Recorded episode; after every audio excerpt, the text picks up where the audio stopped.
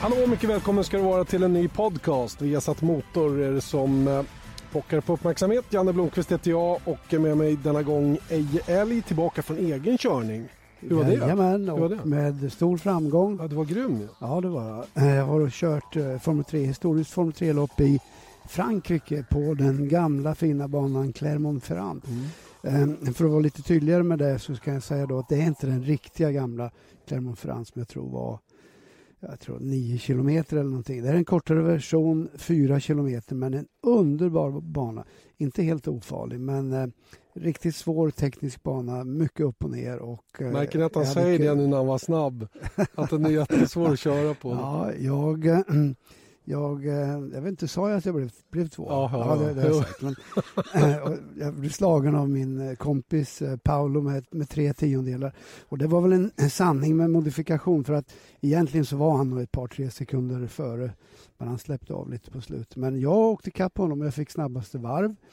Och eh, ja, den som var mest förvånad över det, det var nog jag. Jaha, okej. Men du, vi ska säga Paolo åker en lite nyare bil också. Ja, men ja, jo, det gör han. Alltså. Men, men eh, jag kör ju min gamla Chevron och den passade alldeles ut, utmärkt där. Alltså. Och i andra hitet så kom jag in i andra andningen och eh, fick det att stämma jättebra blev väldigt komfortabel med det. Så jag hade riktigt kul faktiskt. Men vad är det här? Ska du bli någon, är det någon ny karriär nu? Alltså? Nej. Kommer det sitta någon annan bredvid mig nu? nej, nej, nej, absolut inte. Utan det får bli när det passar. Jag hoppas att, eh, att vi kan göra, eller att jag kan göra eh, Monaco. Det är ju varannat år. Det är ju det största man kan göra i historisk racing. Eh, sen eh, varannat år så kör man på. Och på är en sån gammal favoritbana till mig. Där jag tog mitt först, min första podiumplats i Formel 2 faktiskt. Slog Allan Prost, som vi körde i samma team. Ehm, 1978. Och det är en underbar stadsbana och det siktar vi in oss på att göra om det passar med Formel 1-kalendern Men nästa år. är det någon serie ni kör? Ja, det här som jag körde nu var franska mästerskapet och det är väl kanske det starkaste mästerskapet i historisk formelracing. Det finns ett engelskt mästerskap också men med lite andra regler. Så att eh, det har ingen betydelse egentligen vilket reglement vi kör efter. Men eh, det blir väl de här stora racen. Och sen så är det faktiskt lite grejer på gång hemma i, i Karlskoga på Gelleråsen nästa år. Som, eh, Jag trodde det var redan var i år, var det inte det? Ja, var- men nästa år så är det lite större jippo. Eh, planerat i alla fall. Eh, jag vet inte hur långt man har kommit med det där. Och eh, eventuellt då så tar vi upp teamet hit. För teamet är just nu då baserat i Italien. Så att eh, eh, Ja, Lennart Bolin, en av delägarna uppe, han är förbannad för att du aldrig kommer upp dit och visar vad det går för. Han tror att du är feg bara. nej, men du, han, antagligen vill han väl åka ifrån mig med någonting. För du vet, han vill vara kung av oss gamla där. Men, men eh, det ska han nog få bli varse att eh, så kan det gå. Så när en storfräsare lägger av, ja då plockar du upp din karriär och startar upp den på riktigt allvar. Jag tänker främst på, på Schumacher här nu och det antar att du har gått och funderat lite på hans beslut där. Det, var du förvånad?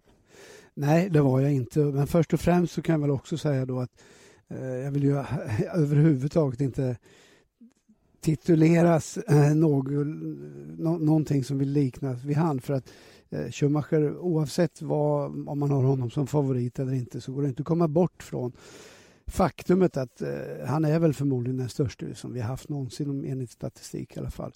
Och eh, eh, det är klart jag funderar på det. Jag funderar på det många gånger efter hans comeback och jag tycker han har hängt i bra. Eh, jag är inte alls förvånad att han tar det här beslutet och särskilt efter det som inträffade i Singapore senast. Mm. Eh, det intressanta med, med Schumacher, jag har själv undrat hur jag ska uttrycka det lite grann så här. Eh, är han den bästa föraren eller är han den framgångsrikaste föraren? Det är ju faktiskt en distinktionsskillnad där. Vad, vad säger du om det?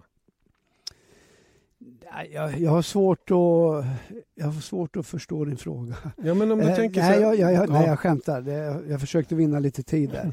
Eh, jag, eh, statistiken ljuger ju inte. Och, och, och jag menar, hur, hur vi än diskuterar fram och tillbaks så är det bara att konstatera att eh, enligt statistiken så, så är han den, den främste. Och, eh, men sen är det ju andra faktorer. Många vill då antyda att ja, han körde en Benetton som inte var riktigt, eh, eller som var bättre än de andra. Han körde en Ferrari som hade ett hade ett samarbete med Bridgestone och att han hade bättre förutsättningar och så vidare. Men glöm inte bort att en, framgångsrik, en framgångsrik racerförare, det är lika stor uppgift för han att se till att han har bra förutsättningar som att, att köra. Körningen är kanske 30 procent av hela framgången. Så att eh, hur man än vänder och vrider på det så, så eh, måste man nog ha honom högst upp på den där listan att han nu, eh, det blir ju lite att han, eh, vad ska man säga, direkt när beslutet att plocka in Hamilton i Mercedes så förstod alla att det var, det var Schumacher som skulle få flytta på sig och att han inte redan då, då bestämde sig för att liksom kasta in handduken? Är det av lite så taktiska skäl? Nej, det tror inte jag. Utan det är bara läs, läs hans eh, intervju, eller, uttalande, pressrelease. Mm. Jag menar, han, människan är ju expert på att krångla till saker. Istället för att säga att nu orkar jag inte mer, nu, nu skiter jag i det här. Så drar han till med en massa hieroglyfer som ingen människa fattar vad det egentligen betyder och ska på ett tekniskt sätt då förklara hur, hur han fungerar och hur världen fungerar. Så att han överdriver ju. Alltså. Jag tror inte att han... Han var nog inte kanske beredd på att det skulle gå så snabbt med Hamilton och han blir tagen lite på sängen. Å andra sidan säger ju Mercedes då att han var ju andra sidan anledningen till då att att de plockade in Hamilton för att Schumacher ja, inte kunde bestämma sig. jag tror inte det är, det är sant heller. Jag tror jag heller. De måste ju motivera att de har spenderat x antal miljoner, eller det är tiotals miljoner. Han har ju kostat dem en massa pengar. Det var en jätte, jättegrej när man tog in honom och det tycker jag var en bra grej i och för sig för Formel 1 och allt det där. Sen att det inte blev någon re return på kapitalet så att säga. Ja, men har det inte blivit det då? Jo, det kanske det har. För det, det enda sättet att räkna det på det är hur många bilar de har sålt. Exakt, och det tror jag att de har gjort ganska många faktiskt. Säkert. Eh, även om resultaten nu har uteblivit, vilket naturligtvis är anledningen till då att, att eh, han slutar. Jag menar, vad finns det för poäng tycker du att han skulle, det snackades om Sauber och, och att han skulle hoppa över hos Ferrari. Vem, skulle han sätta sig som tvåa bakom Alonso i Ferrari nej, nej, nej, bara för att det är så fantastiskt kul? Nej, det är otänkbart. Alltså det, eh, glöm bort det. Och han, han säger ju också i sitt pressutlåtande här att han är i den röda zonen, alltså att energin i praktiken är, är slut. Och det förstår jag. Jag menar, eh, det är ju en sak att eh, jag vet när han, när han vann så mycket var det många som frågade hur, kan, hur orkar han hålla på? Hur, länge, hur kan han vara motiverad? Det är väl inget svårt att vara motiverad när du vinner alla ja. klappar dig i ryggen. Det är värre när det inte går bra. Det är då det är svårt att hålla motivationen uppe och, och jobba ännu hårdare som, som, som, som det oftast krävs. Eh, och sen om man tittar på det första året eh, när han kom tillbaka, då tycker jag, jag tycker jag var, det var katastrof. Han gjorde massor med, med misstag som han Även om han själv då hade, hade förklaringar på det så är jag övertygad om, om att han tog med dem på kudden på kvällen och låg och funderade på. Och, och samma sak i år har det varit mycket saker som det, är värt att tänka och på. Det leder in mig på nästa sak då. Det här med hur bra är han själv rent kvalitativt. Han pratar väldigt mycket om sin egen motivation och alla de bitarna, men, men höll han måttet? Enligt mig inte, men, men, men har du någonsin hört en racerförare som sagt att han, inte, att han är sämre än han var året innan? Det, det existerar inte. Förare blir alltid bättre och bättre och bättre. Eh, det kanske är därför jag kom tvåa i Frankrike. Säkert. Ja. Säkert. Så att, eh, nej, men, så att, eh, men, men det handlar ju inte bara om, om körningen. För att, att köra en, en racerbil, det, det är inget konstigare än att köra något annat. Utan det handlar ju om allt det här andra. Eh, motivationsnivåer och fokus och hur viktigt det är. Hur kan det vara viktigt när du har vunnit mer VM och, och race än någon annan? Ja, inte vet jag. Ja, det är den frågan jag har ställt mig i alla fall. Vad, liksom, vad, vad var poängen? Eh, och det leder oss in då på det faktum att Mercedes då istället för Schumacher nu kör Hamilton nästa säsong. Eh, du har ju länge och mycket hävdat att Hamiltons bästa möjligheter att bli världsmästare igen det är att stanna kvar hos McLaren. Nu har han ändå bytt. Mm. Eh, hur ser du på det? Jag tror fortfarande på att, äh, att äh, det kanske hade varit enklare för honom att vinna VM i, i McLaren. Uh, och jag trodde nog, jag hade svårt att, att, se honom i något annat under de närmsta åren. Men uh, jag kan också se en anledning. Jag menar, han, han har vuxit ur den här rollen där han... Eh, får inte glömma bort, han har varit där sedan han var 12-13 år. Och, och, det blir mer en familj än ett, en arbetsgivare egentligen. Och jag tror nog att det kan vara nyttigt för han att komma ut i stora världen och få ta för sig på sitt sätt och mm. få lite andra arbetsvillkor. Så det är nog okej. Okay. Det var alltså Hampus Pettersson som hade ställt den här frågan via vår Facebook-sida. Så att, eh, den möjligheten ska ni få i kommande podcast också såklart. Och det leder ju över lite grann till det här med, med, med eh, Rosberg, hur bra han är kontra eh, Schumacher och eh, nu först kommer vi få reda på hur bra Rosberg är för nu kommer Hamilton. Är det verkligen så enkelt? Ja, ja, jag tycker nog att det mest kittlande med, med att ha de två i samma team kommer att bli just den frågan, även för mig. Eh, jag, jag, eh, jag vet ju hur till att börja med är de ju jättegoda kompisar. De har tävlat i, i gokart eh, i samma team. Och det ska bli väldigt intressant att, att, se. Det är ju så att Hamilton har varit mer framgångsrik än Nico. Nico har ju andra fördelar och har jobbat med teamet eh, längre än vad, vad, Lewis Hamilton har gjort eh, nu naturligtvis. Så det ska bli väldigt, väldigt intressant. Jag, jag, tror, eh, jag tror det kan bli väldigt jämnt eh, de två emellan och eh, det ska bli intressant att se hur det utvecklas. Mm. Vad tror du om Schumachers? Fortsätter han i en slags central position i teamet? Eh, Paul Bäckelund, en norsk ja, kompis, också vår, kan, vår Facebook. kan ju tänkas eh, att han gör det och uh, han har ju naturligtvis massor att, att tillföra. Men jag tror säkerligen att han han känner nog att han vill ha lite semester och lite lugn, lugn och ro. Nej, det tror jag inte. Varför det, inte? Nej, men, det, men det kan han väl göra? Han har ju så mycket pengar. Det är klart han kan. Alltså, men jag tror, jag tror inte att han... Jag, jag, jag tvivlar på att han Ja, men alltså inte i Formel 1, men han, det Nej, finns väl på ja, andra okay. nivåer. Han kan ju ja, bli sportchefsteam. Det kan man göra. Men jag tror att jag tror att har du varit där uppe på den nivån som han har varit, då är det nog Formel 1 han ska vara kvar i. Och jag är övertygad om att han har mycket att tillföra där. Mm. Men, kan han hitta någon ny tysk talang till exempel? Ja, det är klart att han, han, han har säkert varit med och, och, och, gjort investeringar i, redan tidigare det på det han, planet. Det sägs att han tjänar pengar på Felipe Massa fortfarande. Ja, och det är mycket möjligt att han har haft någon, någonting att göra med, med Eh, Sebastian Vettel och Nico Hülkenberg och vilka det nu än är. Mm. Mm. Så att det, det, det, kan mycket väl tänkas, men jag tror nog att han är, eh, han är ju av en sån kaliber och ett sånt stort namn så att han ska jobba på, på en högre nivå eh, och representera, representera någonting. En sak som jag funderar lite på nu Hamilton, han är en bit efter i VM. Han är fyra just nu, 52 poäng bakom Alonso. Det är lite drygt två vinster, sex tävlingar kvar. Eh, det faktum att han redan nu då är klar för Mercedes till nästkommande säsong minskar hans chanser att vinna VM i år då? Även om McLaren naturligtvis säger ja, men han får fortsatt, ja, fortsatt stöd. Jag tror ju att McLaren fortfarande är väldigt, väldigt sugna på eh, VM-titeln för konstruktörer och så. Och det talar ju i så fall för eh, Lewis Hamilton. Eh, samtidigt så tror jag säkerligen att Hamilton själv skulle nog väldigt gärna vilja lämna teamet på, på, på rätt nivå så att säga. Så att jag, nej, jag, tror inte att, eh, jag tror inte att det beslutet kommer att påverka men självklart så är det en gynnsammare situation för, för Jenson Button. Men å andra sidan vet jag inte hur han ska kunna kapitalisera på det riktigt. För att de problemen som han har ofta och har haft, de kommer han ju fort, fortsätta ha oavsett mm. för, oavsett Hamilton. Jag tänkte kanske mer på hur man inriktningen på resten av uppdateringarna för den här säsongen. Och det kanske är så att, ja. ja vi vet ju att de ligger ju en tre, fyra veckor före mm. i tiden med det som händer i vindtunneln och det är ju långt. Naturligtvis skulle det kunna få eh, ta form på, på det sättet. Va? Men eh, jag tror inte, vi, vi pratar ändå om McLaren, det team som kanske har störst och bäst resurser av dem allihop och jag tror att de vill vinna så mycket de kan. All right. Och eh, de får en ny förare att hantera också till nästa säsong. Mm. En ung mexikan vid namn Sergio Perez.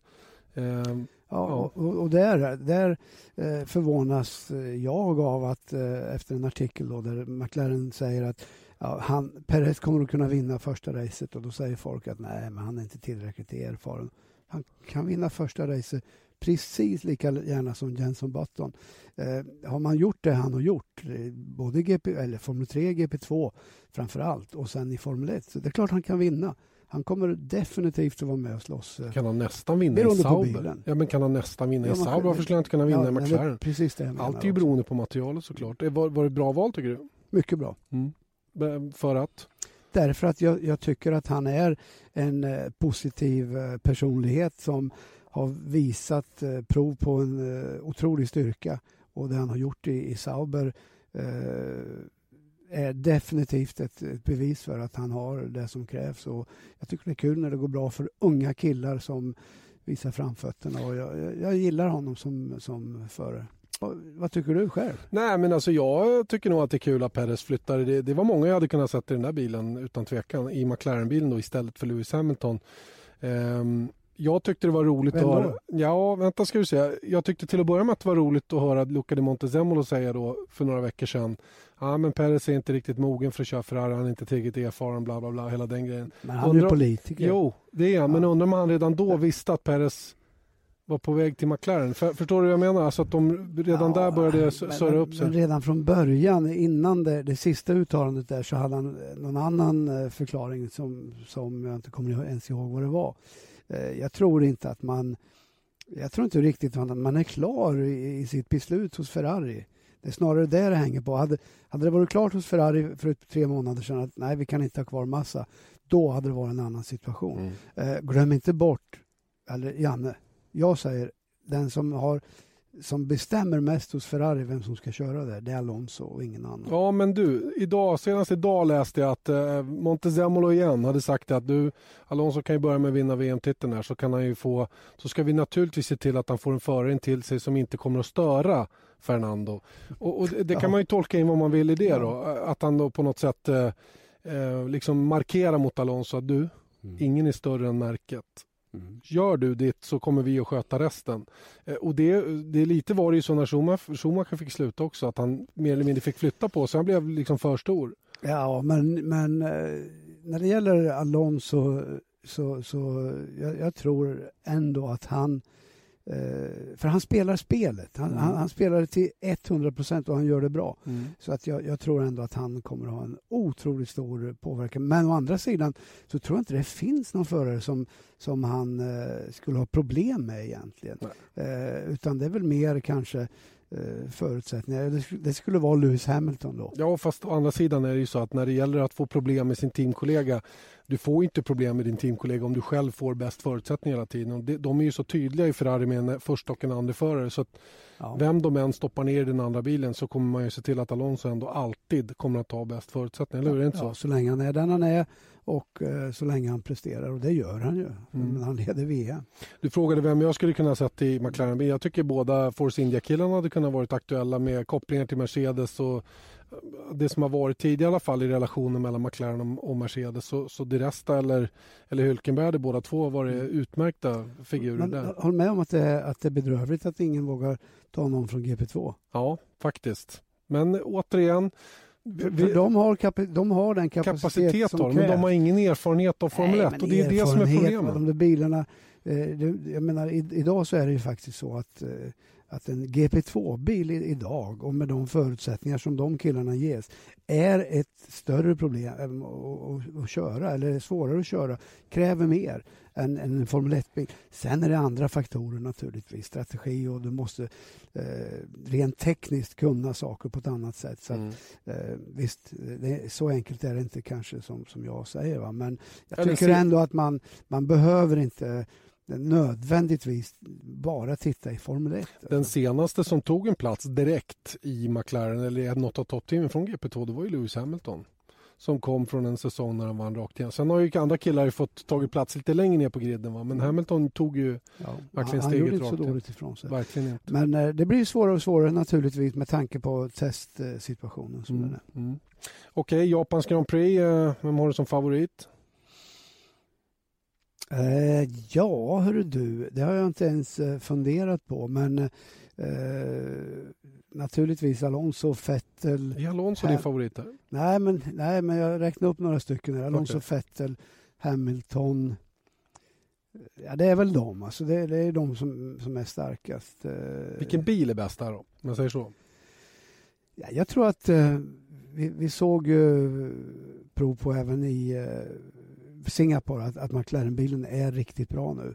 Så att jag tror att eh, Button och Hamilton kommer att kommer dit med ett visst försprång mot de andra. Det är Buttons andra hemland. Nu har han fem platser nedflyttning på griden och växellådsbyte. Ja. Samma fel på hans låda som, som Hamilton hade i Singapore. Blir det ett andra hemland bara för att han har en eh, flickvän från ja, Japan? Det kan ju Brasilien också vara eftersom hon är halvbrasiliansk ja. också. Mm.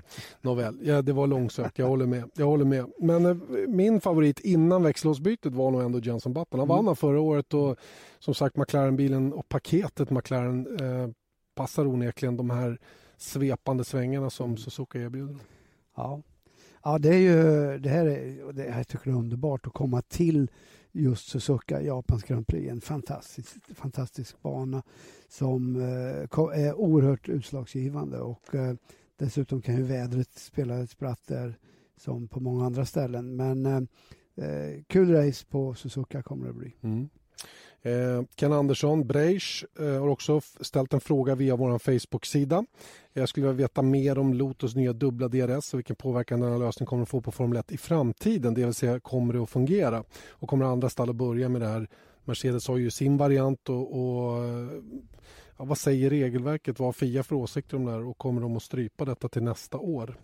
Och det kan vi väl svara på det sista, att det kommer de att göra. DRS-funktionen på bilen får bara ha den funktionen. Den får inte ha en sekundär funktion passivt så att säga. Mm.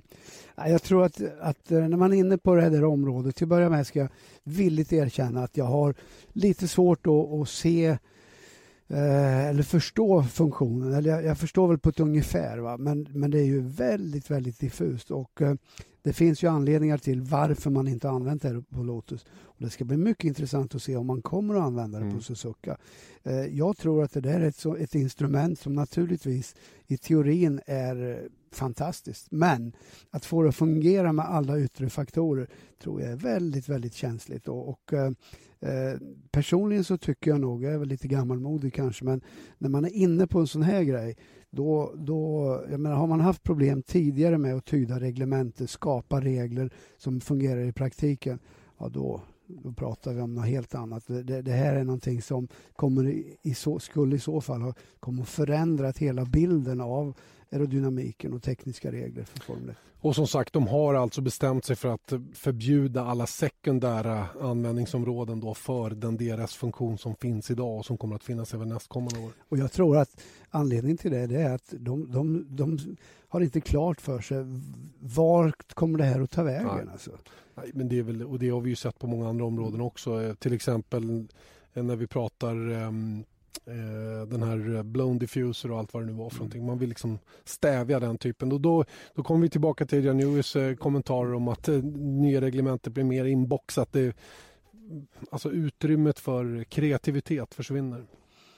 Ja, Visst, det går ju att se det från, från två håll naturligtvis. Men, men jag tycker ändå att det är bra att man tar tag i det här redan nu därför att det där kommer att skena iväg och det kommer att skapa så mycket eh, förvirring eh, om, om man släpper en sån där sak lös. Och, och, det är ju ingen skillnad, det har ju alltid varit så. Här. Jag menar, Adrian Newey har ju legat i framkant med såna här saker i regel. Och eh, det är bara att titta på hur det såg ut på 90-talet. Jag menar, när du hamnar i en situation där det helt plötsligt så behöver du inte ha någon förare egentligen. Mm. Utan bara sitter där för att skylta med sin hjälm. Då Livsfarlig utveckling. Inte sagt därmed att det ska vara enhetsbilar eller några sådana dumheter. Det är klart alla ska få utveckla sina bilar eh, och, och, bygga enligt ett givet reglemente tycker jag absolut.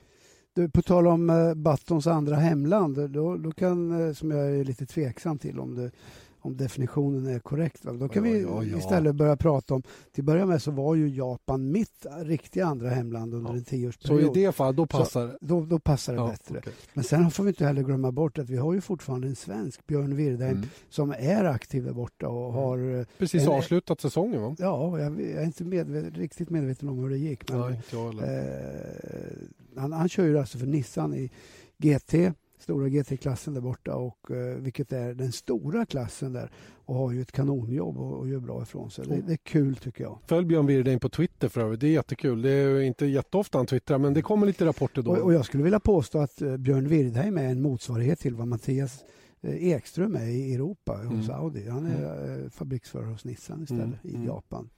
Mycket tack vare dig. Ja, jag var med och hjälpte Björn inledningsvis då när han åkte över dit. Då, då var det formelbil, Formel 3000 i, i första Nippon. hand. Formel Nippon hette mm. det, ja. Mm. Då hjälpte jag till lite grann där med det. Så att, um, i egenskap av eh, Japankännare. Just det, jag är. andra hemland och hela Just den grejen. Vad var favoriträtt i Japan? Ja, du, det, ingen. Nej, Därför att allt är lika bra. Jaha, det finns ingen bättre mat än japansk. okritisk. Skulle vara lite italiensk emellanåt kanske. Ja, det är väl också ditt andra hemland. Eller Och sen tredje. kan det vara svensk också. Ja, svensk mat går an också. Nej, de får baske med laga. De får tillaga fisken om jag ska äta den. Så enkelt är det. Men när jag sitter och pratar här så har jag fått reda på lite resultat där. 14 plats blev det för Björn i årets mästerskap med eh, Hirioda Yasuda eh, någonting. Jag, jag, jag kan inte namnet på hans teamkamrat i alla fall. Men i vilket fall som helst en, en eh, skaplig placering i alla fall i årets mästerskap. Och han lär ju bli kvar där ett tag till. Du, det är många som har varit där över. Ja, det är ju det. Jag, jag sitter och framhåller mig själv som att, eh, att, att det var mitt land. Och det var det ju inte riktigt. Vi var ju jättemånga svenskar som var där på 80-90-talet. Eh, jag vet inte om jag kommer ihåg alla. Det var jag, det var Anders Olofsson, det var Stefan Lillövis Johansson, det var Stanley Dickens, det var Thomas Danielsson, det var Rickard Rydell, det var Steven Andskär och uh, you name it. Och Mm. jag vet att Kenny Bräck och eh, några till var där över någon gång och testade. Så det var ju en, det var ju en riktig, riktig god racing där borta på den tiden. Och Och det var bra för oss svenskar. Och på nutiden också. Marcus Eriksson, eh, japansk mästare i Formel 3 Ja. till exempel. Adrian Sutil tog det Sutil, mästerskapet. Ralf Schumacher körde Ralf där borta. Schumacher, ja. Michael Schumacher var borta där en sväng. Ja, Eh, dina gamla kompisar var ju också många av dem över till Japan. Så det var en stor marknad helt ja, enkelt. det var det definitivt. Bra Mm. ställe att racea på. Mm. Ehm, ja, som sagt, Formel 1 i helgen. Alonso leder 194 poäng. Han är 29 före Vettel. Han är 45 före Räikkönen, fortfarande trea. Som har 7 poäng på Hamilton som nu är eh, fyra. Hamilton som fick bryta då senast med växellådsproblem. Och så Mark Webber då, som inte gjorde någon bra tävling senast i Australien som också blev bestraffad i efterhand och miste en poäng. Och då kommer vi in på en intressant sak, så det där med domarna. Eh, jag Men vet, Prata inte med mig för du vet vad jag blir du tycker. förbannad? ja, jag vet. jag vet. Men det är ändå rätt så intressant där. För det hände en grej i DTM-loppet senast. DTM som kördes på Valencia. Det var eh, näst sista deltävlingen. Eh, Bruno Spengler har ju chansen att eh, vara med och slåss om titeln mot Gary Paffett.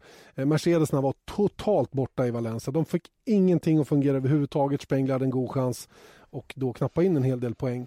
Men nu hade han själv lite oflyt. Han åkte dit på en um, tjuvstartsbestraffning, halkade ner men började köra upp sig. Och då hade han ju ett antal BMW-kollegor på vägen fram.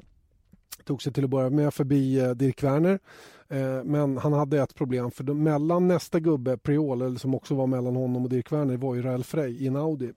Eh, Spengler körde i kapp.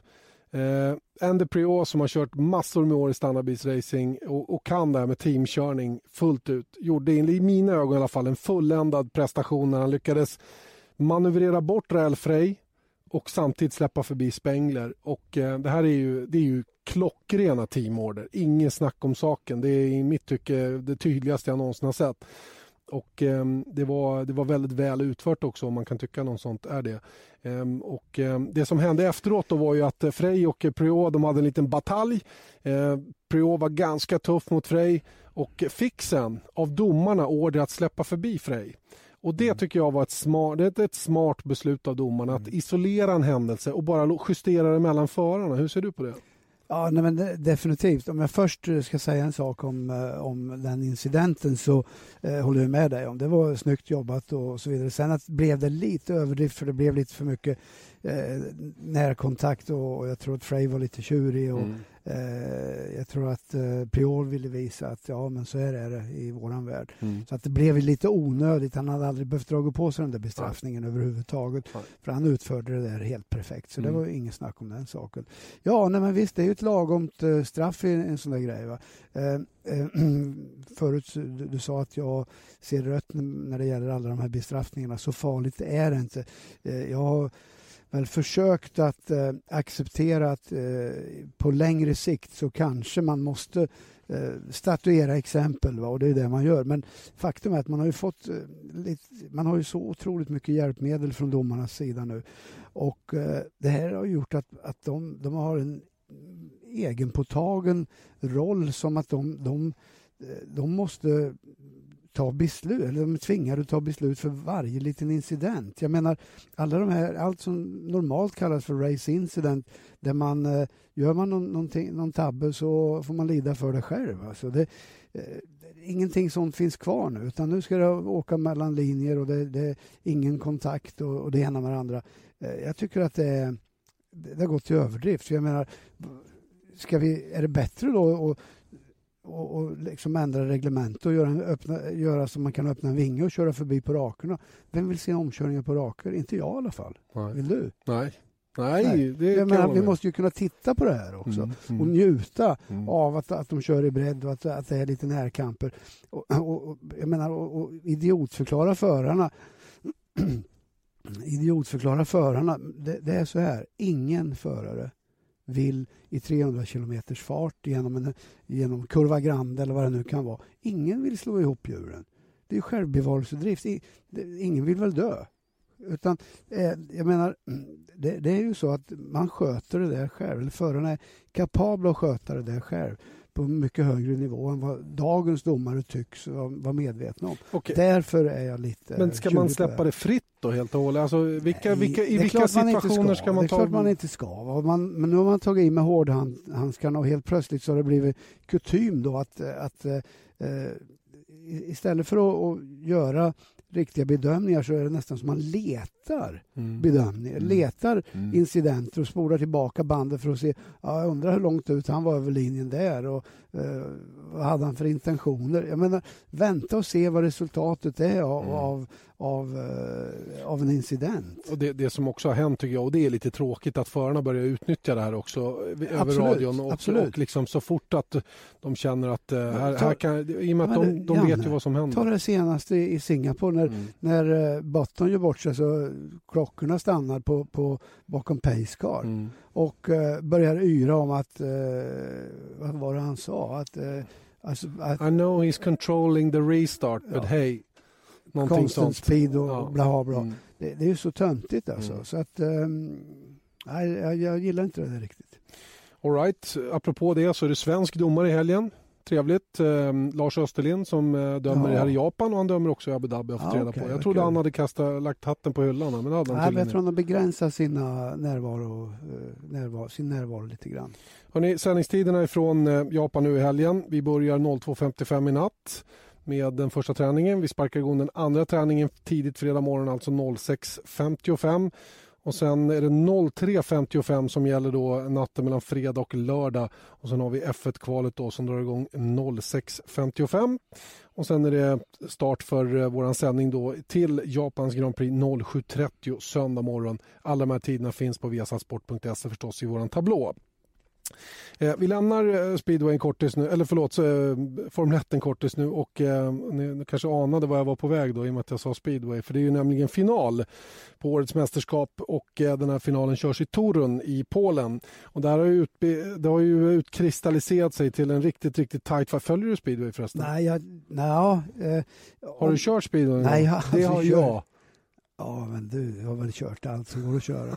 Men hur bra går det? Det är inte så bra. Nej, just det. Folk trodde du spelade men jag, jag gör sånt som jag är bra på. Ja, Titta på racet i Frankrike. Ja, jag vet, jag vet, jag vet. Jag tar tillbaka allting. Hur som helst, det är väldigt, väldigt jämnt. Det är Chris Holder, australiensaren, som leder just nu två poäng före Nicky Pedersen och det är praktiken de två det handlar om. Regerande mästaren Greg Hancock, han har tappat och är tio poäng bakom. Att han ska köra in tio poäng på en deltävling på Chris Holder, ja det kräver att Holder missar semifinal och gör en, en riktigt, riktigt dålig tävling samtidigt som Hancock gör den väldigt, väldigt bra. Så jag, jag håller det för osannolikt. Jag tror däremot att Pedersen kan bli livsfarlig för, för slutsegen.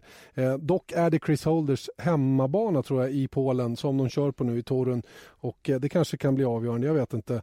Eh, han är en eh, väldigt eh, god kille i alla fall, den är Holder och eh, nu missade han eh, SM-finalen med Piraterna, både han och Greg Hancock. Det var ju Vetlanda som tog hem guldet här häromdagen. Det tittar jag på. Det tittar du på, ja. ja. Du vet att det är en annan kanal, va?